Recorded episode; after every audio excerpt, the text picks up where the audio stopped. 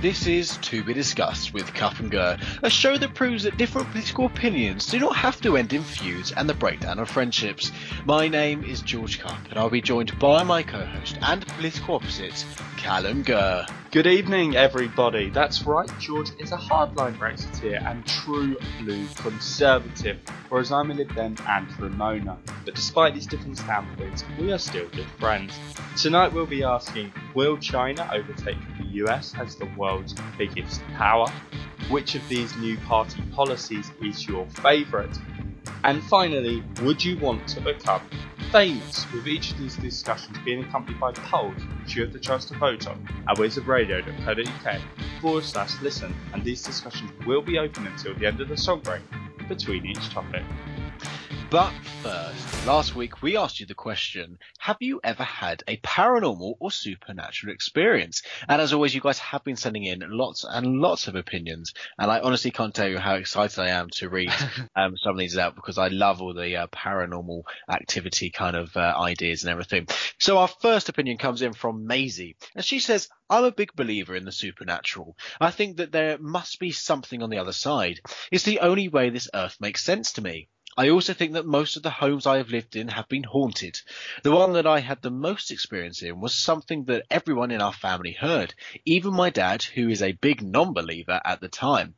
The whole time we would hear the front door open and footsteps walk in, even when no one else was around and there was actually nobody walking into the house. It was creepy at first, but kind of comforting after a while to know that someone else is there looking over us. Well, Callum, would you uh, call the uh, ghostly footsteps walking into your house comforting? No, I'd call it freaking terrifying, to be honest.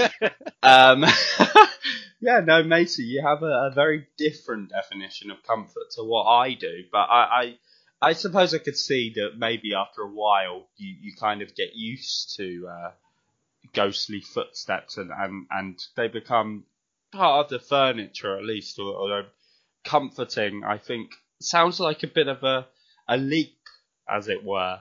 Um, but no, it's uh, ghosts or, or, really any supernatural experiences are not something I've ever really experienced. I mean, I I did used to say when I was younger that I'd seen um, my aunties or great great aunts uh, ghost, but I'm I'm not sure whether or not. I mean, maybe my memory's failing me. I'm not sure whether or not it was more for the fact that I could say I'd seen a ghost rather than the fact I'd actually seen one. Oh. Um, although I, I, will say that there was a, a bit of a, a freak thing with the same great aunt in that she, so she had very bad arthritis. Um, and so she always used to wear like, um, I don't know what the word is for them, but basically supports for her hand. Um, and after she passed away, unfortunately, um, we uh, cleared out her entire house and got rid of all these, cleaned out behind the radiator and everything. And then my auntie moved into that house, um, and around about six months later, after she passed away, she found behind the back of the radiator, which was sure we had cleaned out, she found one of these hand supports, which was wow. was a bit freaky. So you know, maybe I did see this great aunt's ghost as well, and Maybe she even put it there. Who, who, who knows? Uh, George, what did you think of Maisie's opinion there? Yeah, I, I, again, I'm not sure I would particularly call um, a ghost ghostly footsteps comforting, but but when I was younger, in my first house that I grew up in, um, I it was an old hospital when it was originally built during um, the World War One, and there was a nurse that was a ghost there, and um, my mum often remembers me talking about this nurse that used to come and sit on the edge of my bed, and she used to hear me talking to it, um, and also, so obviously when I was that age, um, it must have been quite comforting for me, and it also did the same for my sister when she was younger, um, and it used to quite obviously fancy my dad because whenever my mum went out, she this ghost used to turn the uh, microwave on, used to turn the oven on, used to flick the lights on and off. So yeah, and I mean, I must, I do agree with Maisie that every house that I've lived in has always been haunted, and I have always uh, had experience of uh, different um, supernatural, paranormal activity in the house, which is it's quite something. And it, it at the time it scares me, but once I think about it, it absolutely fascinates me.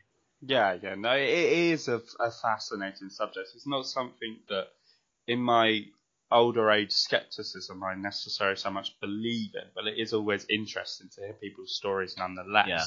Talking of which, moving on to Jack's opinion, so or Jack, Jack's story, I should say, uh, and he says, I don't know if this was just my mind playing tricks on me, but once I was in the car with my mum and we drove past a graveyard. That sounds pretty spooky already. Uh, I'd heard rumours that the graveyard had some sort of paranormal activity, and when we stopped at the traffic light right next to the graveyard, I started feeling kind of sick and cold, and I looked out into the graveyard and saw this man. He was pushing against a gravestone. He looked really weird, like transparent, like how they describe ghosts on paranormal shows. I blinked and he was gone. I also stopped feeling ill once we'd moved on from the red light. So strange.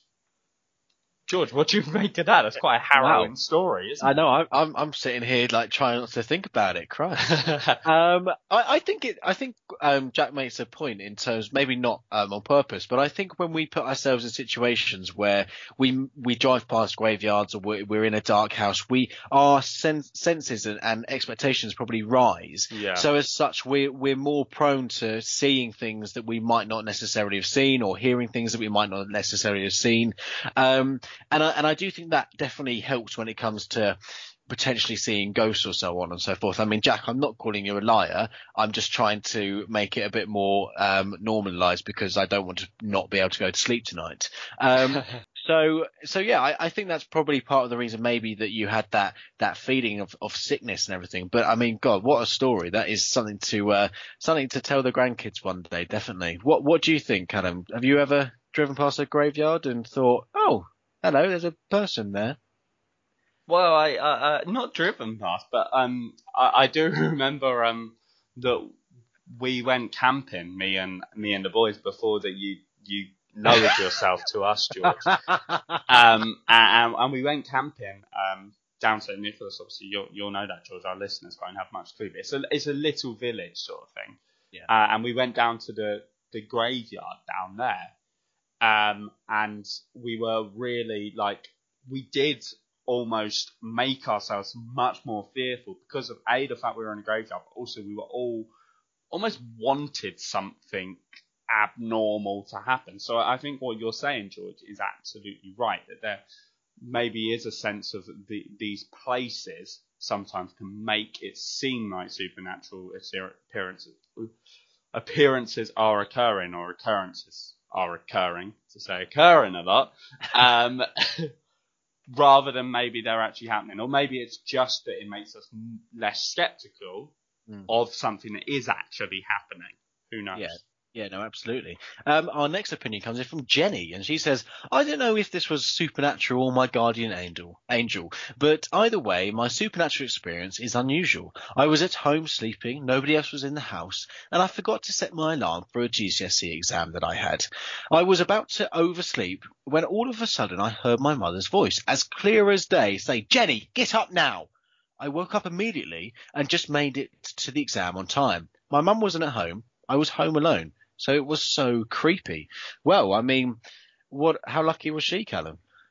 very lucky although I, I think I know what's happened here Jenny I think that you, yeah maybe you didn't set the alarm but your mum went in set the alarm recorded a voice note and replaced that as the alarm ringtone saying Jenny get up now I think I think that is absolutely what happened. Uh, no, I, I mean that does sound a very um, freaky thing, and, and, and as you say, I don't know whether or not it's a, a supernatural experience, but it certainly seems to point towards the kind of subconscious uh, that that we have, and and kind of how uh, our mind can almost play these supernatural abnormal, paranormal kind of tricks on us Yeah. that, that actually act as, as kind of like a guardian angel. What did you think of that opinion, George? Yeah, I mean, I, I must admit, I've been in the situation where um, my alarm's gone off, or I haven't set my alarm, but I've woken up um, out of a dream when my alarm was supposed to go off, and I and I do think there is sometimes like that that weird thing, but at the same time, I think sometimes there's that kind of that brain, um, I don't know, working overtime that kind of knows when you should be getting up and knows Yeah. if kind of slept over. And because you, you've already set yourself to panic because you've got a GCSE exam the next day, you're already quite wary. So I think maybe that might be an explanation for that. But, uh, but all the same, there's nothing to say that it wasn't your guardian angel. Yes, absolutely. Right. Okay. So, um, remember, we will be announcing what the question will be for you to send in your opinions on at the end of tonight's show. So make sure you're ready for that, for the chance to be featured in this segment of next week's show. Um, we've reached the time for our first song break, so we'll be back very soon.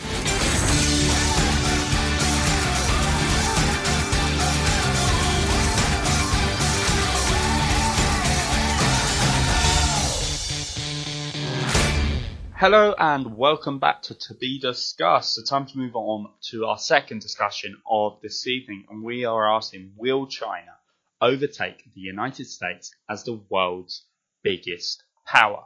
So this week uh, was the 70th anniversary of the foundation of the People's Republic of China, uh, and with this with this anniversary, uh, we think it's a great time to have a look back at China and have a look forward as well uh, and see what the predictions are for the future for obviously what is now becoming or predicted to become one of the world's biggest powers. Uh, but China is a country not without its controversy, especially in the West, especially the United States. Uh, so with obviously the Hong Kong protests going on, uh, the spying allegations connected to Huawei, and I know I pronounced that wrong for sure, uh, and then also just the general rise in GDP um, per person, but also the the general poor conditions and the poor human rights record that China has in tandem with this massive economic rise that it has undertaken. It certainly makes it a very uncertain future. But we're going to try and speculate today, and we're going to have a look and see whether or not that we think, and whether you, the listeners, think that China will actually overtake the UK, the US, uh, and become the world's biggest power. But before I go to you, lovely listeners, I've got to go to the slightly less lovely. Uh, that's literally copying one of your intros from last week, George. Uh, the slightly less lovely George. Uh, so, George, do you think China will overtake the US as the world's biggest power? Um, well, I think if I was a betting man, I would probably say yes, but I would put a time limit on it uh, um, because I think that China are expecting to do it probably around 2030 um, when they think they're going to become this massive power and be bigger than um, the USA in terms of the economy and things like that. China have been quite clever in terms of the way they've been progressing. I think their economy and things like that have been all kept quite quiet in terms of world news and everything, and they've been slowly plodding along. And as you rightly said, Callum, without um, with um, some quite controversial uh, activities as well, but all the same, they they have definitely been progressing to to help their country grow, as any country would want to see. Um, and I mean, it's of course we would compare them to um, the US because the US currently is the biggest power. It's got the biggest um, economy. It's got the biggest spending on military. It's got the biggest spending in uh, digital. It's, and, and, and, you know, so on and so forth. Biggest population and everything. But China have definitely made some big steps, and I think they are definitely making big steps even more um, for the future. Their spending on their military is going up and up and up. Um, their footfall for military soldiers are going up as well. The um, as I said, their their pa- they they think they're going to come to power, as it were, in in 2030, um, and definitely the big place where China is at the forefront, even today, is at their technology, and I think that is what's really going to help them push them over the line to become this the big power of the world. Um, but also, I think what's really interesting through all these studies is that, in actual fact, because of policies with only being allowed to have one child and so on and so forth, um, China's population is decreasing. And even so, they're still being able to have an increase of an economy, an increase um, in GDPR and so on and so forth. So I think it's really interesting to see that we, we're actually seeing an economy be able to grow with a shrinking population. But what, what do you think, Adam? Do you think China will be the, uh, the one that we all try and compare to in, in the future? I think looking at things now, it seems highly likely that that's the case. Um, you know, uh, I mean, as I mentioned in, in the introduction, the kind of GDP predictions uh, and the kind of overall output of, of countries, the, the predictions are that China will outstrip the US soon. Um, and so, based upon that, you, you'd say that is quite a qualifier for being the world's biggest power. I think another big thing that China is doing um, is doing essentially what the West, and when I say the West, I mean more like the old colonial empires, so the Portuguese Empire, the British Empire, um, Spanish Empire, possibly in the French Empire.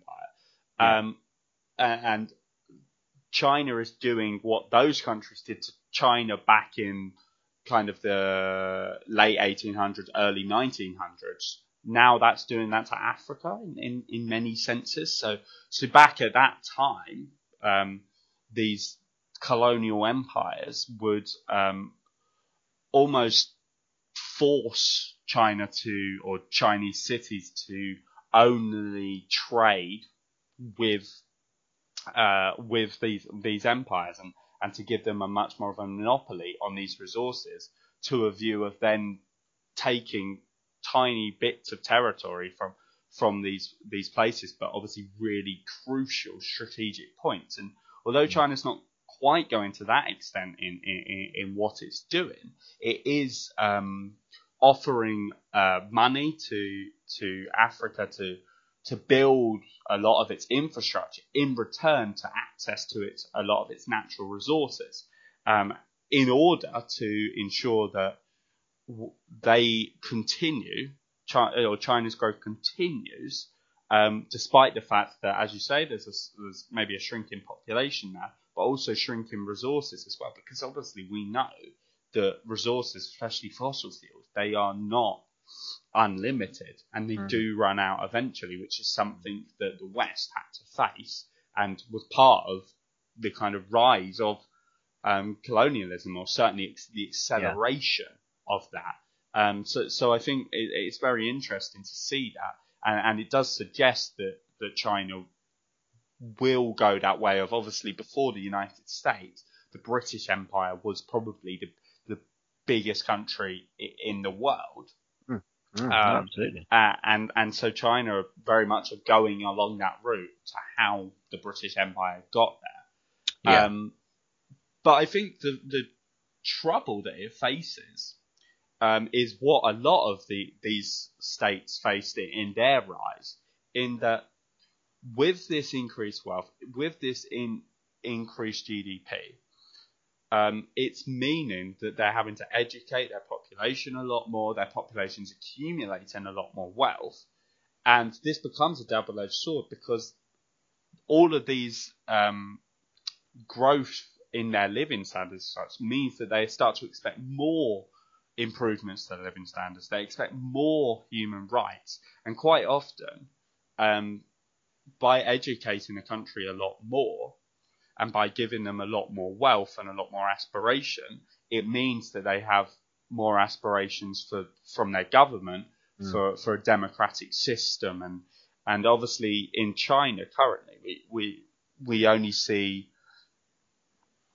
not the most democratic society in in the world uh, yeah. and we've certainly seen in history that that China has got a, a, a revolutionary spirit obviously part of the Chinese Civil War that that brought about the People's Republic of China, but also um, in the history of the PRC, uh, we've seen the Tiananmen Square incident, um, where protests, you know, came relatively close to toppling the government. It certainly meant there was a massive seismic change in the policies that the government carried out. Um, so we certainly could see that as a kind of downside for for why China won't overtake the US because there might be a big change to come as such in, in the system yeah. that they have. And, and there's of course also there's some regional minorities in there like Tibet, um, which would want to break away. And suddenly, if you see lots of your main land breaking away, it, it, it creates a lot of issues. Mm, no, absolutely. And I, and I think also what what's interesting around this as well is that when you build such a big economy and your economy is thriving, I think it's always very easy to forget about the hard days and forget about how to keep a reserve pot ready. I'm not saying that China aren't doing this, but this is one of the first times that China has been able to really create a big, big, big impact on, on the world and have the chance of being the big power within the world. Um, and I, and I think that they've got to realize, as Callum rightly points out, um, that there are quite a few things that, that could go wrong. And as you go higher and higher up this economic um, power mountain, it means it's even easier for you to fall off it. Um, yeah. And there are so many things that could go wrong, and I and I do believe that that is always something that can cripple an economy so easily. Is that you can be flying high, but if the wind changes, then you can plummet straight to the ground, and you've got to be prepared for that. You can't just always rely on your economy being ever more growing. Yeah, yeah, and, and what one other thing that we've maybe not discussed so much that's really important to this question is the US as well. Um, yes, so so we're presuming that the US isn't going to, you know, expand anymore. It's not going to to grow a, a lot or have a have a really big upturn in economic fortune. Um, I, I think it's perfectly possible because the Western economies at the, at the moment, really since the since the credit crunch and the, the financial crash, I don't really think that the Western economies have, have really started to get going again. Um, and so the reason why it seems like China is going to overtake the US a lot quicker than maybe it will do um, is because of the fact that the US economy and the, the wider Western economy hasn't maybe been as performing to the kind of optimal level that perhaps it can do. Yeah, no, absolutely, and and I think that is really important. Obviously, we've got the presidential elections coming up, and um, as much as people might be critical of um, Donald Trump, there is no way we can argue that he hasn't um, seen the economy grow underneath his premiership. Um, and it will be interesting to see who next gets in because that will have a big effect on how the economy grows within America. Yeah, definitely will do. Uh, right then, we've uh, reached the time for our second song break of this evening. But remember to vote on this poll. Will China overtake the US as the world's biggest power? You can do that at wizardradio.co.uk forward slash listen, and we'll be back very soon.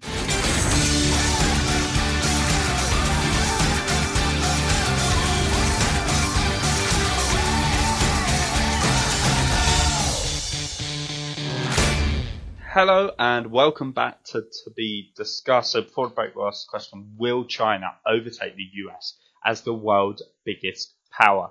And to find out the results to that poll, head over to our Twitter page. That's at Wiz Radio.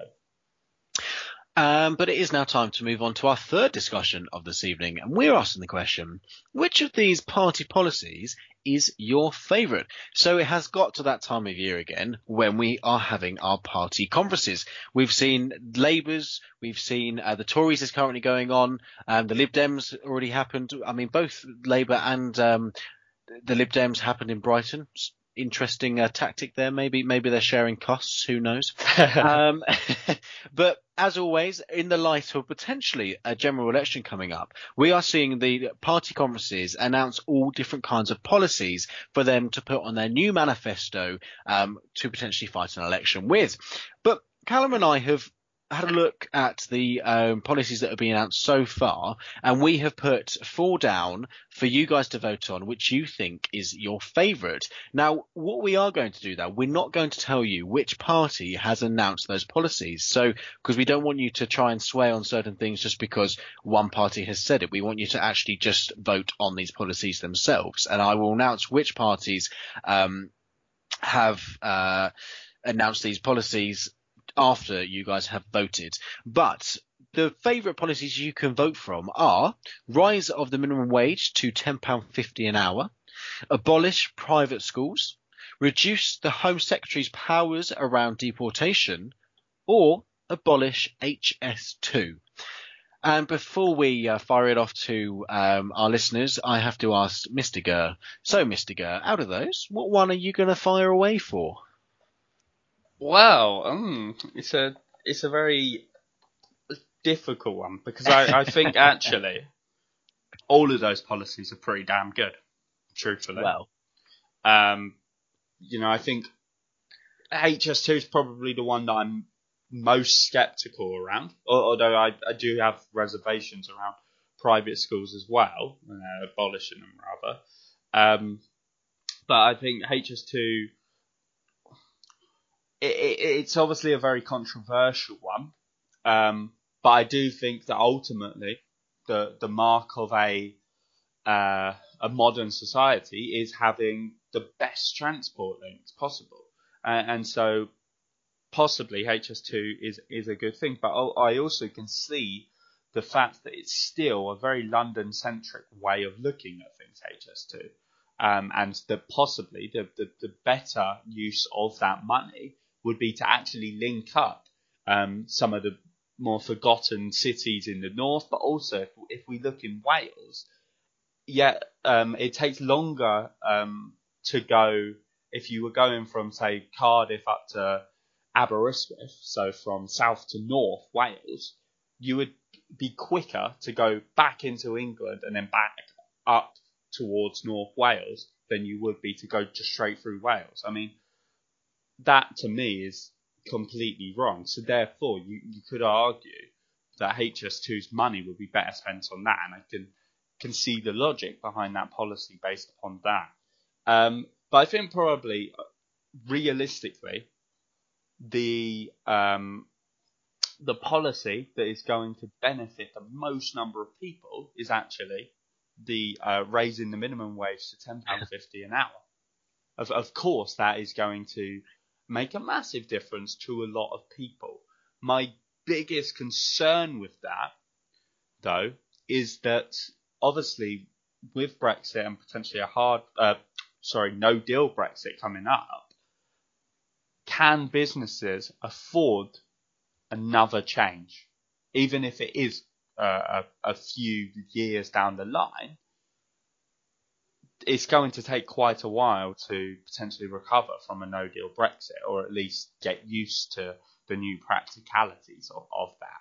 So therefore, there there is a, a, a potential issue with raising the minimum wage to ten pound fifty an hour, and, and possibly it's it's using magic money tricks to finance it. Playing devil's advocate there.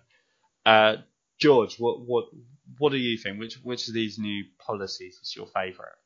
Um, well, I'm going to start with the one which is my least favourite, which is um, abolishing private schools. I think personally, I think it's it's it's something that is just being played as a party stance, and I, and I don't actually think that the people that are uh, wishing it actually believe in it, um, because I, I, I do think private schools do bring quite.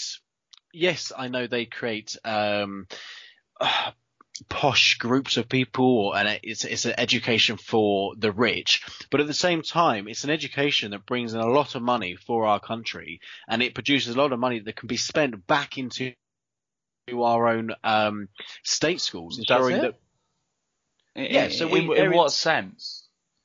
so a lot of a lot of private schools have to pay um I can't remember the name of it, but there there is a certain it's not a taxation, but there is a certain amount of money that they have to pay back to the government. Okay. and and through that, that is how the government can put it back into um, state schools. Uh, uh, and I don't believe that we should be abolishing private schools. Um, I think abolishing HS2 is not potentially the best idea going. I think it's um, it's a good idea to try and link up the north part of England to London. Yes, I know it is quite a, len- uh, a London visualized project, but I do believe that HS2 does have the benefits of making sure that the north has that connection to London, and then London, because London is a hub where people can travel from, especially down to the southeast where Callum and I are from.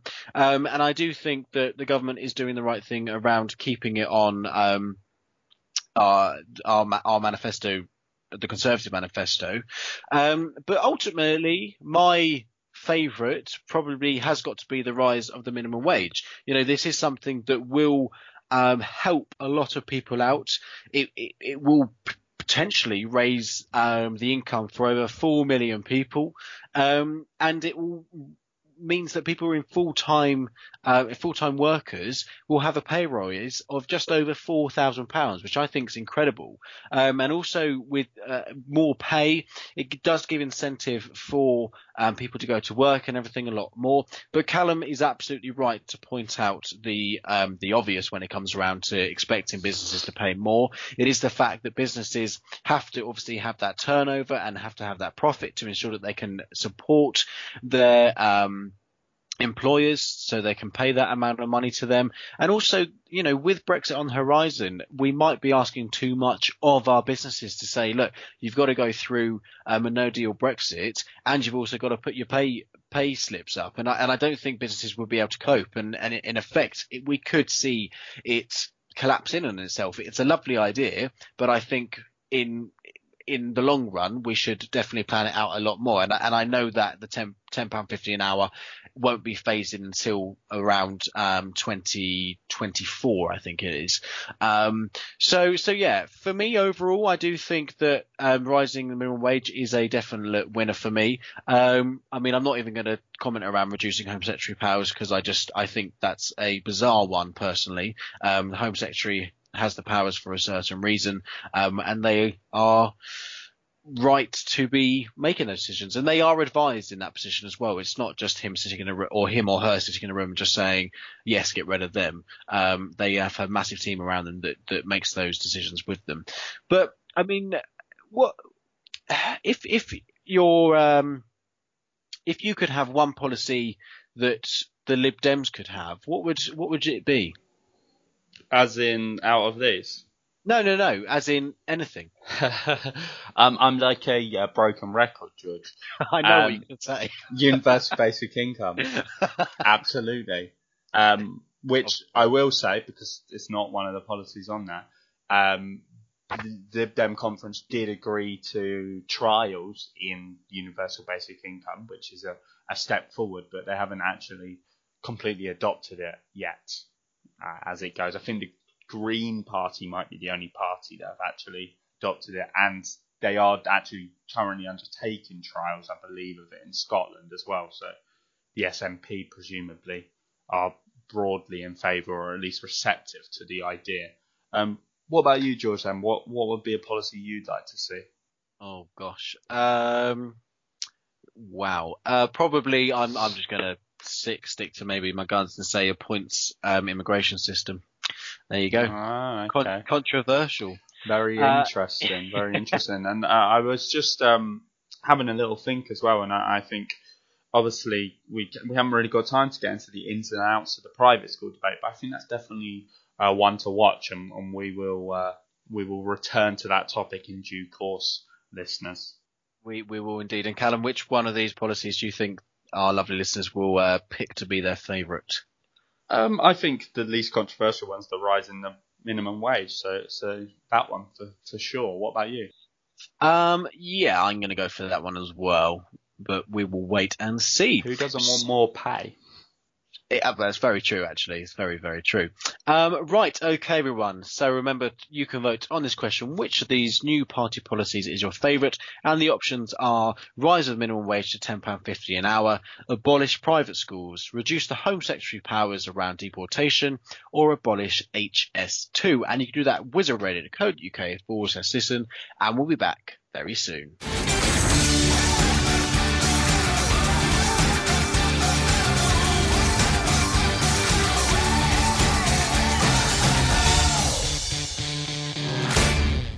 Hello and welcome back. So before that break, we asked the question, which of these new party policies is your favourite? And to find out the results of that, please go to our Twitter page, that's at Wiz Radio. But as promised, before uh, we go on to the next topic, I will announce which parties are backing which policies. So the Conservatives are backing the rise of minimum wage to £10.50 an hour. Um, the Labour, no surprise, are backing abolish private schools. Um, the Liberal Democrats are backing the to reduce the Home Secretary powers around deportation, and the Brexit Party are um, wanting to abolish HS2. So I wonder if now you're sitting there thinking after you voted whether you would have voted differently. Now you know the parties. Yeah, I can just imagine someone who's a really big fan of Corbyn being like, God, I just voted for the Tories by accident. Or someone that's a massive Remainer just voted for the Brexit Party. Yes, yeah. God, find me. Just throw their it's laptop fine across to the do room. that. Just to we joke, but it is obviously fine to uh to back certain policies of other parties. It's, Oh, it's absolutely. healthy for for uh for discourse anyway. Uh, right then, um, we've moved on to our final discussion of this evening, and we are asking, would you want to become famous? So I don't really think it needs much of an introduction. So, so George, would you want to be the next David Beckham? Well, I mean, I'm not sure that's what becoming famous is, but uh, I, when I think of be, being famous, it's not for the reasons of my football skills because it definitely wouldn't be that. yeah, that's a fair point. I've seen you play. Yeah, and it's better than you. Um, so oh yeah? I, I, to be honest with you, I think I'm saying I already am famous. So, because you're a councillor. Blimey. Well, no, I'm, I'm a councillor. I've got my own radio show. Um, I've got, I've got over 500 followers on Twitter. Goodness gracious. me. I, I'm amazed I don't have a blue tick next to my name. I mean, in all fairness, I'm pretty sure that people have been in Big Brother for less. So That's very true. But on, on a serious note, I, I, I don't know if I would like to be famous in terms of being like a personality, celebrity, like um, whatever, whatever her name is, Katie Price. I don't think I could do that. Um, I, I think it would. God, I can't think of anything worse. But potentially becoming famous in terms of being a big political figure, being a political critic or something like that. I def- definitely wouldn't mind being famous in terms of that line. I mean, I know p- most people wouldn't say that that's an A-list celebrity, but definitely maybe a P-list celebrity for politics. Um, but I, I definitely think, yeah, if I was to become famous, I would hope that it would be for my work in terms of politics and, and being able to, to help my constituents and hopefully becoming Home Secretary one day. Um, but how about you, Callum? I know, you know, you uh, potentially maybe want to be the next Laura Kuenssberg. So are you going to be famous for that? I would, I wouldn't mind it to be fair. um, so I guess that answers the question. I, I would um, want to become famous, uh, as you say. Something in journalism would be brilliant, and I'll always look back fondly on my time on uh, Wizard Radio for for helping me on my way to that. uh, but um, you know, I mean, obviously, uh, elephant in the room is that there are some big downsides to being famous. I mean, taking the Laura, the Laura Kuenssberg um, example, that Yeah. lady, as you've said before, George, she never sleeps. Oh, don't. I, I take my hat off to her. Yeah, so I mean, she's a she's a someone who deserves to be famous, and Yeah. I I actually think though that that brings on to a very interesting question, which is, do you think there's some people that don't actually deserve to be famous? Ah, well. Um, I definitely think there are. I'm not going to sit here and really name people, Oh, Um, good. But I, I do think there are people that are only in that situation because of uh, muck-ups that they've had in their in their past or certain um, things that they've put on their bodies and certain things that they've made bigger on their bodies as well. Um, so I, I definitely think there are people that I'm like, you don't deserve that that platform and you don't deserve for those fans to be listening to what you are doing because at the end of the day, the people that are famous are influential and they should be influencing their audience in the right way. And I unfortunately think a lot of celebrities that shouldn't be there or are there in a way of accidents, um, are influencing their audiences in wrong ways. I mean, go on then, Callum. I'm going to let you, uh, name them at your own risk. well, I'm not going to name specific people, Go on. obviously, because well, I can't think of people off the top of my head. In all fairness, Callum But- Gurr. Oh, Uh, sorry. Well, I'm not famous, George Christ. Um, but I do think that basically anyone that's ever been on The Only Way is Essex, Geordie Shore, anything like that, don't deserve to be famous. Yeah. Um, however, I will say that there are certain people from that that are, in a sense, I'm going to contradict myself and say they in they do deserve to be famous because they've got um, either a, a good business brain in a sense, um, or more likely they've got a certain charisma that actually makes them a, a really good personality. Person that comes to my mind with that is um, Rylan, although I've just realised he was on the X Factor, wasn't he? Not on the Only Way Is Essex. Yeah, he was on the X Factor. Ow. I mean, but But again, that anyway, it does lead on to people that maybe if they're not actually a good singer, why should they be famous? But I do love Cheeto, so I will not say a bad thing about them.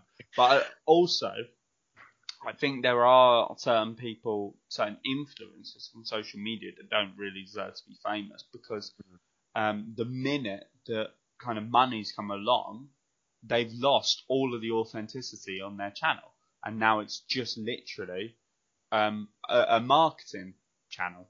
Um, but I think a lot of people aren't really aware of of the fact that really what we're now seeing is quite sophisticated advertising yeah, yeah, no, um, absolutely. from influencers. So, so I'd say uh, in those senses that those are the kind of people that maybe don't deserve to be famous. But I can't think of anyone specifically. Would you? I, I know you've said no, but I'll push again. You know, the trainee journalist within me. is, is there not anyone you could name, George?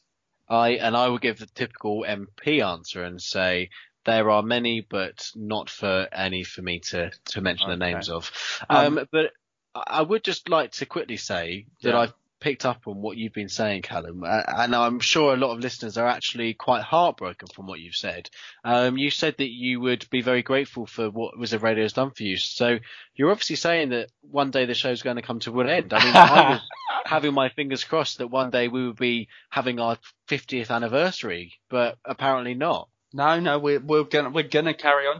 That was the whole reason why we we went over to to be discussed because obviously if we were like 80 and hosting Teenscope, it, we would we couldn't carry on doing that.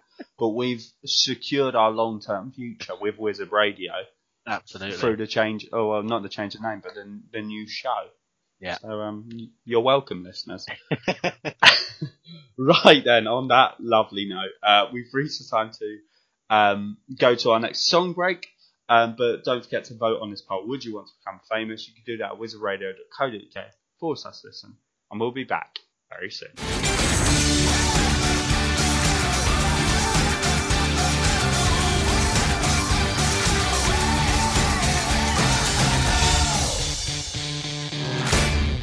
Hello and welcome back to To Be Discussed. So before the break, we asked the question, would you want to become famous? And to find out the results to that poll, head over to our Twitter page that is at Wiz Radio. Right then, we've actually reached the time to end this evening's show, so thanks very much for listening to To Be Discussed with Cup and Dirt. We hope you've enjoyed this episode. So, as mentioned earlier, for the first segment of next week's show, we want you to send in your political questions that you want Callum and I to answer, and you can do that by sending us an email to station at wizardradio.co.uk or through Twitter, that's at wizradio. And remember, we want you to send in your political questions that you want Callum and I to answer. And as always, we are very, very much looking forward to uh, seeing those questions and um, potentially Callum and I having a cheeky debate over them, um, depending whether we agree or not. But it is now time for Callum and I to be leaving. So as always, I have been the wannabe Home Secretary with all my powers, George Lawrence Cup.